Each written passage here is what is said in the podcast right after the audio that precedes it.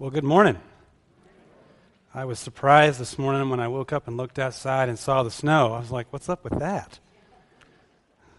Well, let me tell you, the enemy does not want me to preach this message today. I'll be very candid with you up front. It's, I've been battling a lot of stuff personally all week. And so I come out this morning and start the car, hoping I'd warm it up and brushed off all the snow. And I went back inside, ate my oatmeal with my son, and I come back out to come to church. And guess what? The keys are in the car, locked. The car's running, the lights are on. It's a good thing we still are living with mom and dad until we get a place of our own because I had to borrow one of their cars to get here. And I thought, you know, the enemy's trying to put up all kinds of roadblocks, but praise God, he is much greater than the enemy, right? I'm so glad that I'm here. I'll be, I'll be honest and tell you this is not a very easy message for me to preach, but I believe that it is one that we all need to hear. Have you ever realized just how much stuff there is on the market to cover over stinky, nasty smells? I mean, if you think about it, there's everything out there that you could think of candles and incense and, uh, t- you know, chewing gum, air fresheners, potpourri, deodorant, perfume, colognes, plug ins there's all kinds of stuff to cover over scents. It is a big, big industry out there today. We spend a lot of money on that stuff.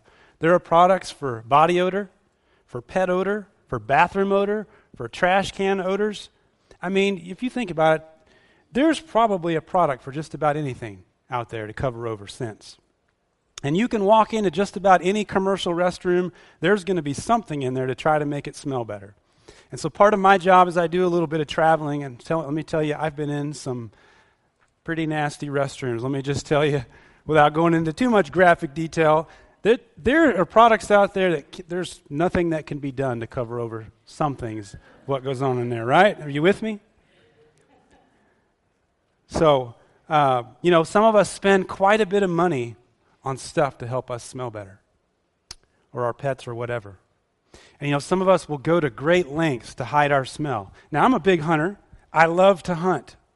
And uh, there's a lot of products out there to help cover over your scent. I've got one here with me right now, and it's called Scent Killer. How appropriate for today's message. And, uh, you know, I, I know there are some people that take this very seriously when they go out hunting, and it's a big deal. Now, when you hunt, you've got to be very cognizant of the wind direction. You need to be cognizant of your smell because guess what? Those deer get a whiff of you, they're gone in a heartbeat. And that's the end of your day, pretty much. And so I've been hunting with guys that will go to great lengths to hide their smell. I've seen them to where we'll go to go hunting and they'll have a whole trash bag full of their clothes that they intend to hunt in. They're wearing a completely different outfit, right, till we get to where we're going. And inside that trash bag, sometimes they'll throw dirt in there or pine needles in there to help cover over the scent. And then we'll get to our hunting spot and they'll pull those clothes out, they'll change clothes, and then, now, mind you, they've already gone through this whole routine at home where they've taken scent killer laundry detergent and washed their clothes in it. They've gone through scent killer shampoo and they've washed their hair with it. There's even scent killer body wash that they've washed their body with. So, when they get all dressed up, then they'll take this stuff and they'll spray it on their feet, you know, under their arms, all that kind of stuff. And they'll make sure that they're all covered up so that they can get an edge, you know, when they're out there hunting. They don't want those deer to smell them. And you know, the key here is, is that we can maybe fool animals by the smells that we try to cover up with all the greatest and latest products out there that are out there today, but we can never fool God because our sin is a wretched stench to him. It is. And no matter how hard that we try to cover it up on our own, we can never do it. You know, I had a uh, time when we were living in Florida and there was a hurricane that was rolling through and had knocked out the power in our area. And so we were scrambling and running around the house uh, trying to get everything together because we were going to leave. We figured since we don't have power, it's hot in Florida, y'all. It's hot down there. So we didn't have air conditioning. So we got all our stuff together, and just as I was about to r- walk out the front door, I had some friend of ours that had driven all the way from Texas to come visit us, and they just happened to show up on that day. So I opened the door. I'm like, "Ooh, Hey, Michelle, how are you doing? and so we ended up driving north. We went into Alabama. And so when we finally got home, this had been four or five days now, or maybe longer, Uh, the power was back on, so that was good. They'd finally gotten that. But as soon as I opened the garage, I smelled the most horrifying smell I'd ever smelled my entire life. You know what happened? When that power had gone off and gone back on, it flipped the GFCI circuit breaker in the garage and knocked out every single plug in the garage. So I had a big giant freezer in there, had all my nice meat. You can imagine what that was like, and I had a thousand flies flying at me. It was horrible. And you know, that's what moral decay in our society is like to God. It's an offensive, foul odor to Him. You know, turn with me to Isaiah 65. This is our main text today beginning in verse 2. It says, All day long I open my arms to a rebellious people, but they follow their own evil paths and their own crooked schemes. All day long they insult me to my face by worshiping idols in their sacred gardens. They burn incense on pagan altars. At night they go out among the graves worshiping the dead, and they eat the flesh of pigs and make stews with other forbidden foods. They say to each other, Don't come too close, or you'll defile me. I'm holier than you. These people are a stench in my nostrils, an acrid smell that never goes away. You know, you can read in the Old Testament over and over and over again how God had open arms for his people. But yet, the people of Israel were stubborn, they were rebellious, and they were disobedient, much like we are today. They wanted to, to go their own way, they wanted to do their own thing. You know, parents, how does it make you feel when you've got a son or a daughter who is disobedient? It's frustrating, isn't it? You're trying to teach them the right way to go, and yet they keep on doing things the wrong way. You know, my wife homeschools our son, and he is an amazing child, man. I love that young man. But he also can be very, very defiant. And it challenges the patience of my wife. And but you know what? She's there for him day after day with her arms open wide. Just like our Heavenly Father is for you and I. He's there every day. Can you imagine what He feels when He looks along His children, when He looks out there and He sees us being disobedient and rebellious? Can you imagine what He feels? All day long, He's got His arms open from us. And yet, how many of us continue in the stench of our own sin? Normally, the first thing that we want to do when we sin is we want to c- cover it up. If you see here in the text in verse 3, they were so bold, the Israelites were so bold that it says, All day long they insult me to my face. In other words, they weren't trying to hide it. They were right there flaunting their sin right in the face of God. And they also worshiped idols, the word says.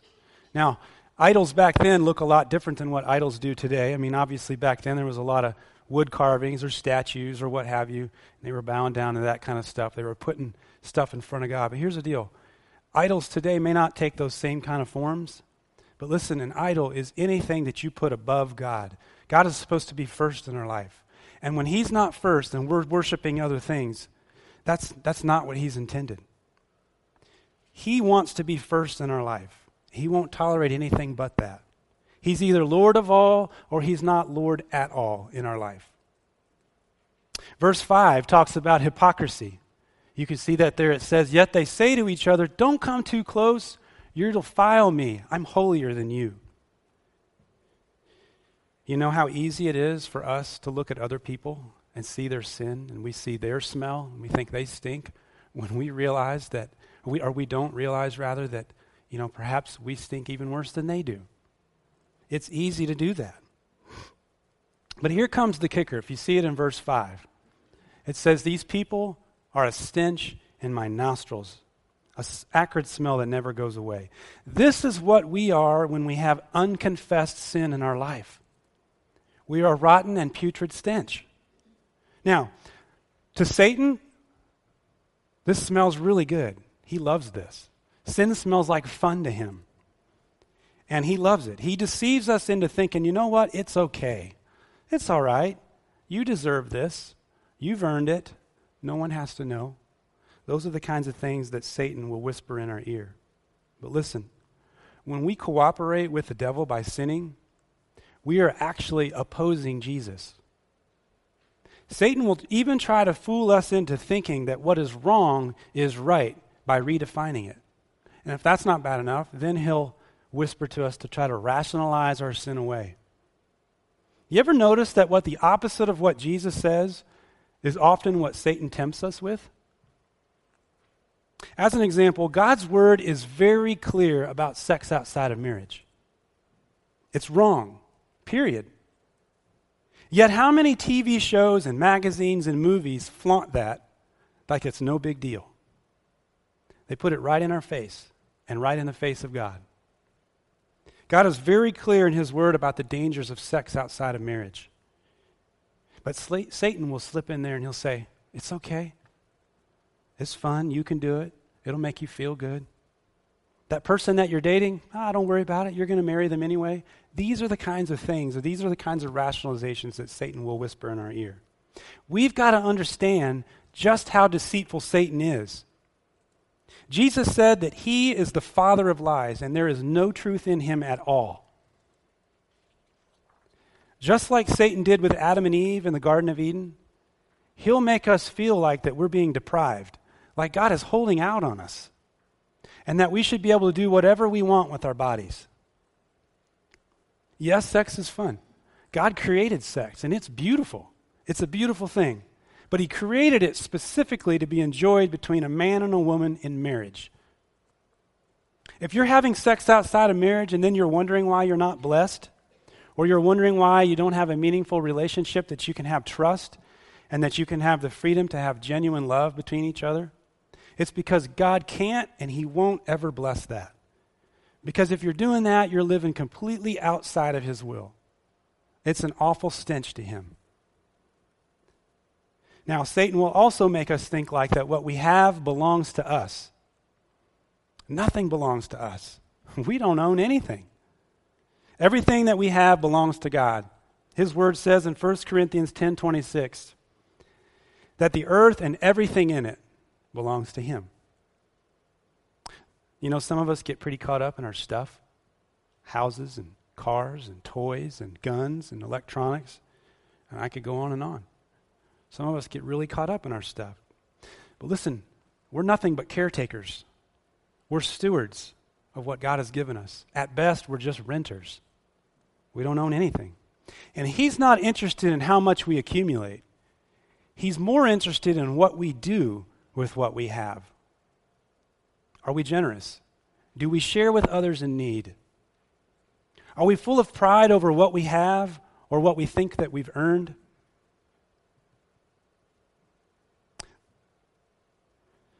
Do we live above our means to get the stuff that we think that we need? Are we being good stewards when we live like this? Another area that Satan loves to deceive us with is money. And the Bible says that the love of money is the root of all evil. Now, money itself is neutral. You can use it for good or you can use it for bad. The real question when it comes to money is in whom do we trust? Do we trust in the money or do we trust in the one who provides us the money? Do we love money or do we love God? We can't love them both. It's either one or the other. In Malachi chapter 3, God commands that we bring the tithe into the storehouse. He says that not bringing the tithes is actually stealing from Him. In other words, it's a sin. We're actually robbing Him, and it stinks to Him. It's an awful stench in His nostrils. Now, I know I just spoke about sex, about possessions, and about money, and I may have struck a nerve with some of you.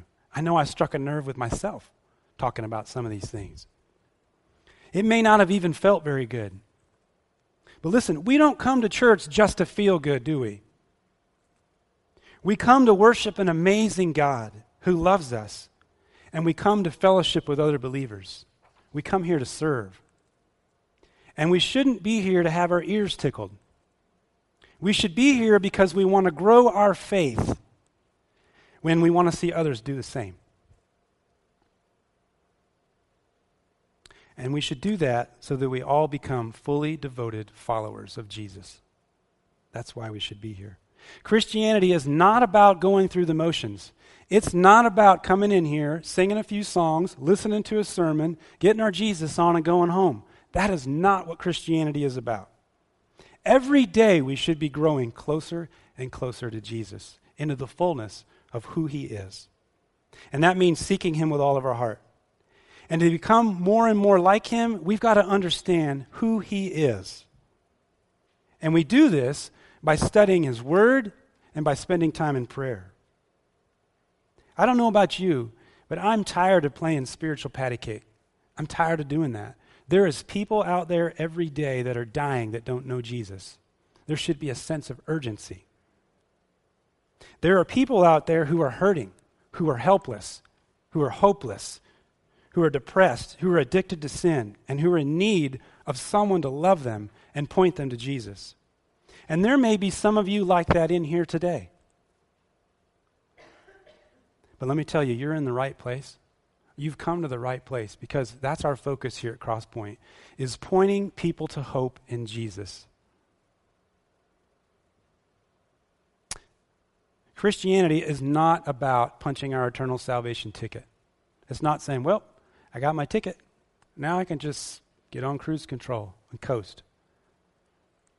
We're not here on earth just to simply to wait for heaven to get here. If we're coasting, if we're just going through the motions of our faith, it makes God sick. He can't stand this kind of indifference. You can see this in Revelation chapter 3, where Jesus tells John to write this down for the church of Laodicea. And he says, I know all the things that you do, that you're neither hot nor cold. I wish that you were one or the other. But since you're like lukewarm water, neither hot nor cold, I will spit you out of my mouth. Spiritual indifference is a disgusting stench to him. It makes him want to throw up. And listen, I know that that's a very vivid picture, and I know this is a hard message. This isn't one that makes you feel comfortable. I, I know that. But listen, this is the truth. And even more than making him sick, is it breaks God's heart when we sin. It breaks his heart. Sin hinders our prayers, it breaks down our bodies, it shatters our marriages, it cripples congregations, and it steals our joy. There can be pleasure in sin, but it is short lived, and the consequences can be devastating. The pleasure of sin is only temporary. Don't be fooled by the lure of what feels good. It will not last. Sin never fulfills. It always leaves you and I wanting. And we can't ever think that we're going to get away with it either. Galatians chapter 6, beginning in verse 7 says, Don't be misled. You cannot mock the justice of God. You will always harvest what you plant. Those who live only to satisfy their own sinful nature will harvest decay and death from that sinful nature. But those who live to please the Spirit will harvest everlasting life from the Spirit. The Apostle Paul warns us here. He's saying we can't mock God. You know what mock means? Mock really means that you're just thumbing your nose at God. It means that you're just turning up our nose and we're saying whatever, and then we go and do our own thing. That's what mocking is. But Paul goes on to say that we will reap what we sow. This is the law of the harvest. We will reap what we sow. It's foolish to think that we can live irresponsibly and not follow God's commands. There will be consequences for our poor choices to satisfy our sinful nature. Now, one of the most, co- the most common things that we do when we sin is we try to cover it up. We try to hide it. And we may be able to fool our friends. We may be able to fool our coworkers. We may even be able to fool our family. But there's nothing that we can do to hide it from God. Hebrews 4:13 says, "Nothing in all creation is hidden from God. Everything is naked and exposed before his eyes. And he is the one to whom we are accountable. He sees everything. We can never hide our sins from him. Now, if you remember back in Genesis in chapter 3, what did Adam do after he had eaten the fruit? He went and hid in the garden, him and Adam and Eve both. They went and hid from God. They tried to hide. And so God comes in there and he confronts Adam. And he, you know what Adam did? Adam did what most of us do today. We try to shift the blame to someone or something other than ourselves. And so when God asked Adam and said, Did you eat from the tree that I commanded you not to eat from? Do you know what Adam said? He said, It was the woman that you gave me. That's what he said. The men, we're blaming women. And we still do that today, don't we? We blame our wives, right? yes. But hey, women, you're not off the hook either. So God confronts Eve, and guess what Eve does? He says, God says to Eve, What have you done? And Eve says, It was the serpent that deceived me. So you've got Adam pointing fingers at the woman, and then you've got the woman pointing fingers at the serpent. We're shifting blame. And we're still doing that today.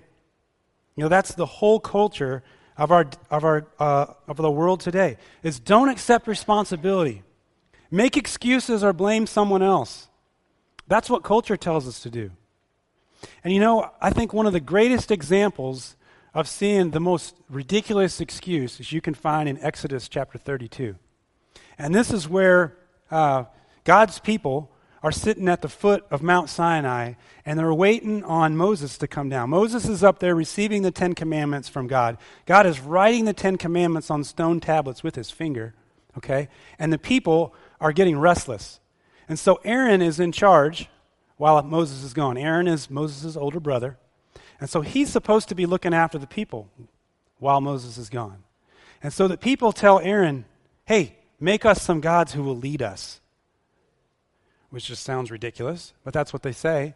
And you know what Aaron does? He comes up with this really great idea, right? He tells everybody, "Give us, give me your gold. Okay, give all your jewelry to me." And he melts down the gold. He makes this golden calf so that they can worship it. And uh, you know what happens is, is then God tells Moses, says, Moses, you need to get back down the mountain because the people have corrupted themselves and are turning away from me. And so Moses is furious. He comes down the mountain and he comes to confront his brother Aaron. And this is what I want you to see is I want you to see Aaron's response to this. Don't get so upset, my lord, Aaron replied. You yourself know how evil these people are. They said to me, Make us gods who will lead us. We don't know what happened to this fellow Moses who brought us here from the land of Egypt. So I told them, Whoever has gold jewelry, take it off. When they brought it to me, I simply threw it into the fire, and out came this calf. Do you see how absolutely ridiculous Aaron sounds here? I mean, I simply threw it into the fire, and out came this calf. Really? We do the same thing today with the kind of excuses that we make.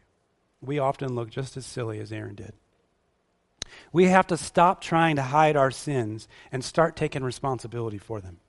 Proverbs 28 13 says, People who conceal their sins will not prosper, but if they confess and turn from them, they will receive mercy. If we try to hide our sins, we will not prosper. In other words, we will fail. We will not succeed. Our stench cannot be covered up by anything that we do. Listen, there is only one true scent killer, and his name is Jesus Christ. He is the only true scent killer that we have. He's the only one that can take away our stench. There is no other way for us to get rid of it. Jesus says in John 14, 6 that I am the way, the truth, and the life. No one can come to the Father except by me. Jesus is the answer. You want to get the stink off of you? Turn to Jesus. He is the only true scent killer. So you might be sitting there thinking, okay, I get it. My stink stinks to high heaven. How do I get rid of it? How do I get rid of the stench in my life? I'm tired of living with it, you might be thinking. I'm tired of trying to hide it. I'm ashamed. And I keep doing what I don't want to be doing. Some of you might be feeling that way. I'm tired of struggling with the same thing all the time. What do I do about it?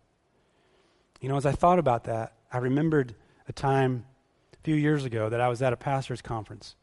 And I was sitting around the table with a bunch of fellow pastors. And there was a gentleman there who happened to be the keynote speaker for this conference. His name was Dr. John. He'd been in ministry over 60 years. I mean, he had a lot of wisdom. And so my buddy Tim says, Dr. John, you've been around the block a little bit. Let me ask you this. If you could sum up one word, or if you could say one word to this generation, what would it be? You know what Dr. John said? He said, repent. Repent. That was the one word that he gave. You know, Jesus says in Mark 1:15 that we are to repent of our sins. So, what does the word repent actually mean? Let me tell you what it doesn't mean first. It doesn't mean that you say you're sorry and move on. Okay? I am so guilty of that. I know when I pop off at my wife and I'm impatient and I, I look at her and say, Oh, I'm sorry, because I just want it to go on and I don't want to hear the whole rest of the story. That's, you know, that's not repentance, right? There's a lot more to it. So there, let me give you three components to repentance, okay? There's three of them. One is to express heartfelt sorrow for what we've done. In other words, we should feel genuine remorse and regret. So much so that it moves into number two, which is to have a change of mind, which means we go in a completely different direction. So let me illustrate this for you. Imagine yourself driving down a one way street, and you're in a car, and you got all these cars coming at you. If you keep heading down that road, you're going to get hurt, right? So you need to change your mind and say, I'm, I'm on the wrong way. I need to turn around and go the other way. That's the second component. We need to change our mind and go in a completely different direction. And that means we turn away from sin, we break the cycle of sin in our life, and then it moves into the third component, which is a new direction. And that new direction is obedience to Jesus Christ. Those are the three components to repentance. Now, that actually sounds really good, doesn't it? That's like the textbook answer on repentance. But you still might be sitting there going, well, what do I do about it? How do I do that? How do I actually do it? The first thing that we got to know is that we cannot do it in our own strength. You and I just cannot will ourselves to stop doing something or stop saying something because willpower alone will never get it done, right? How many of you are with me on that? Willpower alone will never get it done. The real power and the real life change happens when we put our trust completely in Jesus.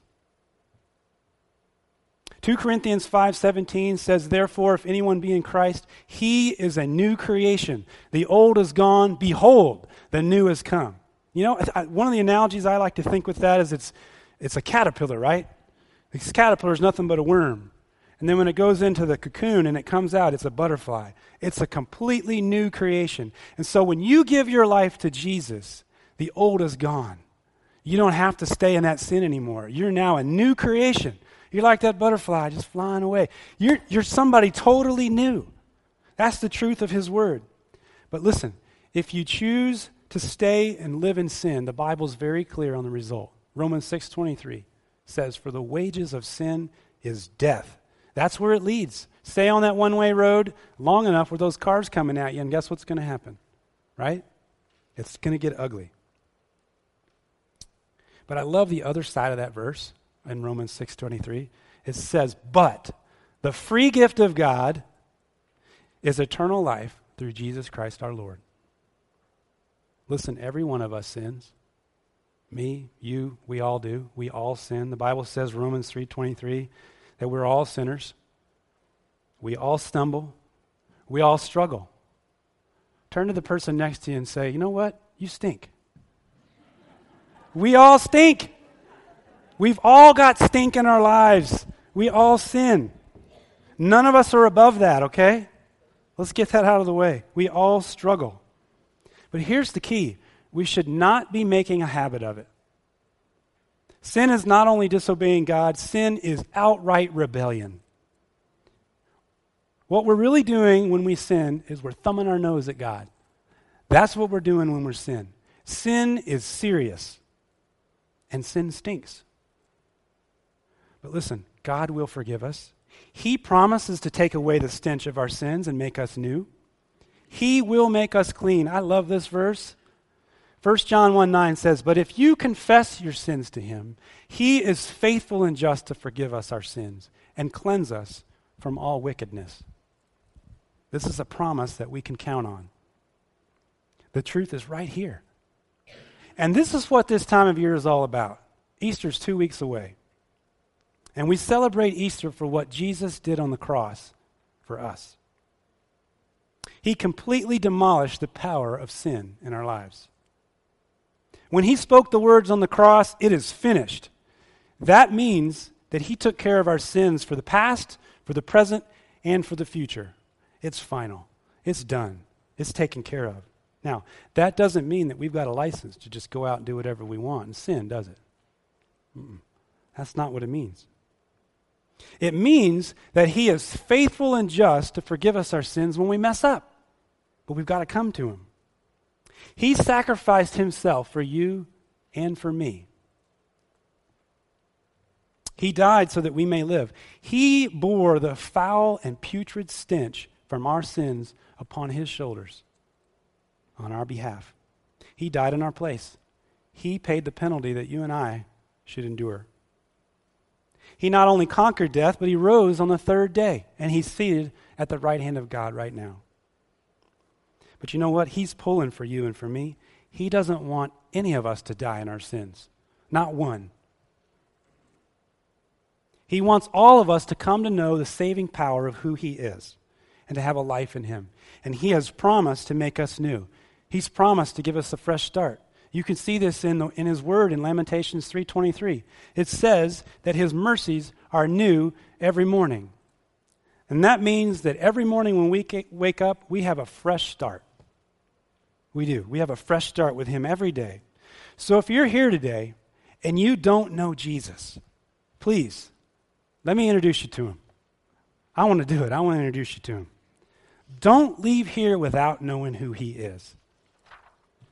You know, we can sometimes be pretty stubborn when it comes to our sin because we don't like admitting when we're wrong.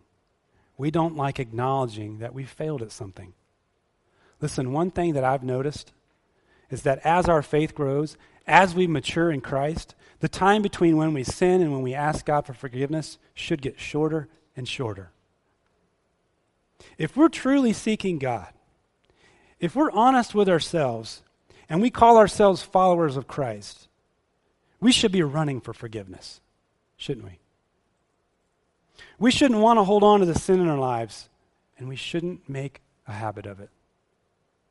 Now, we all struggle and we all sin, but we should be quick to come to God and ask for His help and ask for His repentance.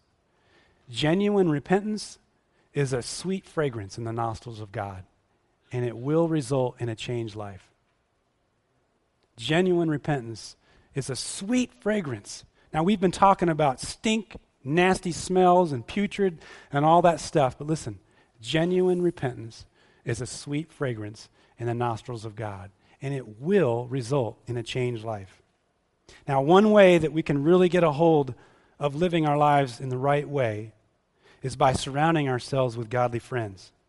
Now, over the last two weeks, Pastor Bruce has been preaching about friendships and the importance of having godly relationships. If you haven't heard the last two messages, I encourage you to go online and listen to them because godly friendships are essential. They are. They are essential. Godly relationships matter. There shouldn't be any solo Christians out there. We don't all put on our S on our chest and run around try to tackle the world by ourselves, right? We need people to help us. We need to find trustworthy and godly friends who can help us be accountable. Now, I'm not talking about the kinds of friends that um, treat sin like it's no big deal, or friends that are doing the stuff you're doing right alongside of you that's wrong. I'm not talking about those kinds of friends. Nor am I talking about those kinds of friends who will pass judgment on you either. That's not the kind of friends I'm talking about. I'm talking about someone who will not only love you in spite of your sin, but they will love you enough to help you turn away from it. There is strength in numbers. There is power in having people in our lives who want you to succeed, who laugh with you, who cry with you, or who will pray with you and pray for you. Seek these kinds of friends. These friends are essential and they will give you the accountability that we all need to stay on the right path. Listen, the path of the world is wide and easy, but the path of a true Christian is narrow and difficult. One path leads to destruction and eternal death, and one path leads to eternal life. So I'm going to leave you with this question Which path do you choose? I said I was going to introduce somebody to Jesus this morning. I'm going to step down off this stage and we're going to pray. Zach, if you could come and if you're there, play some music. Let's pray. Every head bowed, every eye closed. Father, sin is a big deal to you. And unfortunately, we have an enemy out there that wants nothing more than to see us fail. And he does everything he can to try to get us away from you. And so, Lord, we come before you. We ask that you take away our sin. We don't want to live in it anymore. Lord, we want you. We ask that you convict us, Lord. There may be somebody here who's struggling with the same pattern over and over and just want to break that pattern, just want to get out of that. I don't know how, maybe. Maybe they don't know how. Maybe they've struggled with it for long enough. But they know they want to change. They want to see something different. So if you're here today and that's you, that's you, you're struggling with some sin and you just want prayer, I just ask that you slip up your hand just so I can see you. I want to pray with you. I'm going to pray for you. Okay, thank you. Thank you. Thank you. Anyone else need prayer? Thank you. You need to break that cycle of sin. Thank you. Yes. Lord, we want you to take away that sin. And I just ask, Lord God, that you'd come into these people's lives who have had the courage to raise their hand and say, you know what? I need you and I want you, Lord. I don't want the sin anymore. I want to get away from it. You know, as you keep praying today, there may be somebody here who doesn't know Jesus at all. And you're like, you know, I, I want to know him. I don't know how. I need, I need someone to help me. Maybe that's you. If that's you and you want to come forward, I'll pray with you. If you need prayer and you want somebody to pray with you, we got people at the cross that'll be here for you. Feel free to walk over there and they'll pray with you. I'm going to be right here at the front if you need someone to pray. I'm right here. Any of you want to know Jesus, and maybe that's maybe you don't want to come forward, and that's okay. You don't have to come forward. There's no special formula for how you come to know Christ. It's all a heart thing. If that's you and you want to know him today, just slip up your hand and I'll pray for you. You want to know Christ, you want to be set free. Maybe you're struggling in sin and you're like, you know what? I want to rededicate my life to Christ. I've had enough of living for me. I've had enough of living in my sin. Maybe that's you today. You can raise your hand there. If I see you, I'll pray for you. Okay, thank you. A couple of you. Good. Lord, these folks that have raised their hand and said, you know what? I don't want to live in this cycle anymore. I want to rededicate my life to you, Lord. I pray that you'd come into their hearts, that you'd turn their hearts to you, Father. Help them to focus upon you and the truth of who you are. Your word is true, Lord, when it says that we are a new creation. We don't need to live in that old stuff anymore. We can shed that. I pray right now, Father, for all of us in here, that you'd help us to unite together as a body of believers who love you and want to see others change, Lord, for you. We give you the glory in Jesus' mighty name. Amen. Amen. Thank you. Hey, I'm here.